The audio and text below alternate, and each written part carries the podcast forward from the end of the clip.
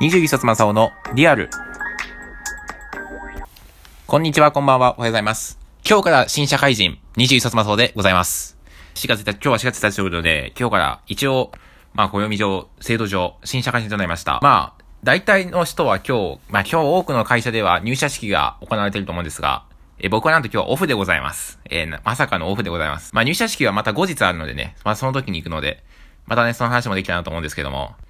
今日はですね、あの、まあ、ラジオトークの、えっ、ー、と、まあ、お題トークの、あにあった、新年度の抱負を発表しますというのをですね、ちょっとやってみたいと思います。で、まあ、せっかくなんで新年度といってもですね、新社会人ということで、まあ、この後ね、社会人としてどういう風にやってきたかっていうね、ちょっとまあ、夢というか野望というかがあるので、それについて今日お話をしていきたいと思います。まあ、結論から言うと、僕は、この社会人というか、まあ、近い将来、まあ、当来、超い将来になるかもしれないですけど、あの、子供のためになることをやりたいなというふうに僕は思っています。大学生の時に僕はもともと学習支援というボランティアをやってたんですね。で、これはどういうものかっていうと、こう、まあ普通皆さん、まあ多くの人が、まあ学校に行って、で、学校に、の勉強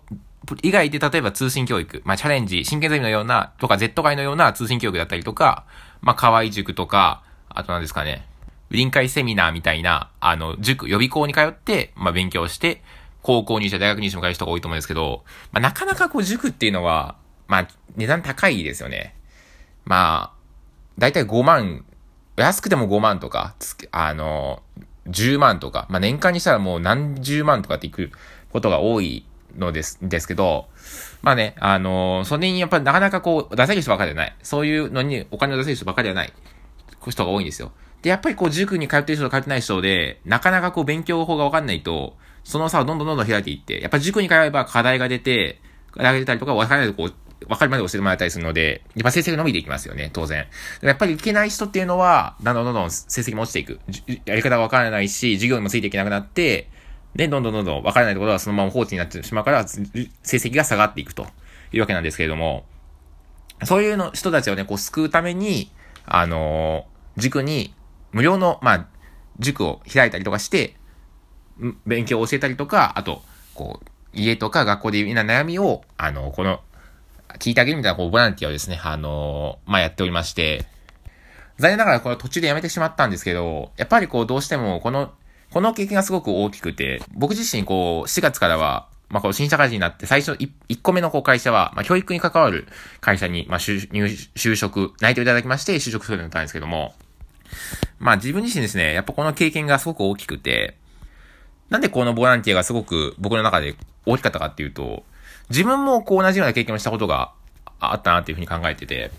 自分自身もあまりこう、裕福な家庭ではなかったし、まあ何より、まあ塾にも通わせてしまったんで、ある程度裕福ではあったんですけど、何より困ったのが、あの、自分の悩みを許す人がいないっていうのがすごく、あの、困ったんですね。結構いじめの経験とか、あと、まあ部活で人間関係で悩んだりとか、すごくそれが常に常にそれがあって、小中高と。なかなかこう、楽しくな、楽しいな、学校が楽しいなって思った経験もあんまなくて、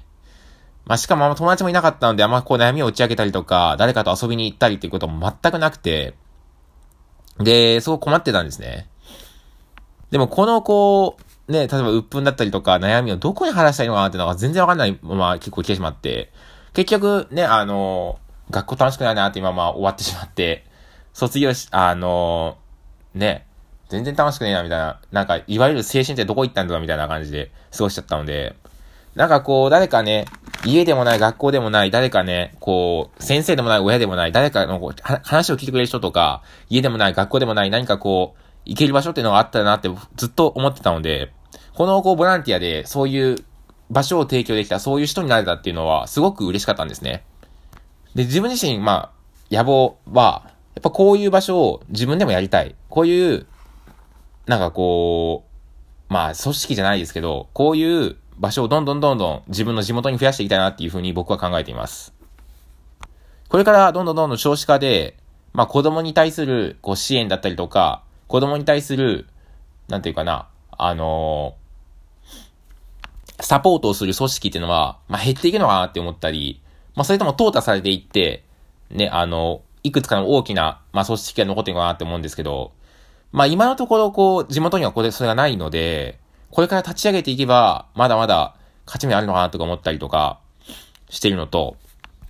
淘汰されていく中で、ほ、あのー、ほったらかしなる人、例えば成績がいい人っていうのは、どんどんどんどんいい塾には、はい、淘汰されて、こう残った塾にどんどんどん入っていくので、成績が伸びていくのですよ。でもなかなかこう塾に入れないよとか、あのー、居場所がないよっていう人に、が、の場所っていうのは、淘汰されていった場合に、まあ、なくなっていくと思うんですよね。それが、まあ、減っていく。数が減っていく。人口が少ないところが減っていくって思って、思うんですけど、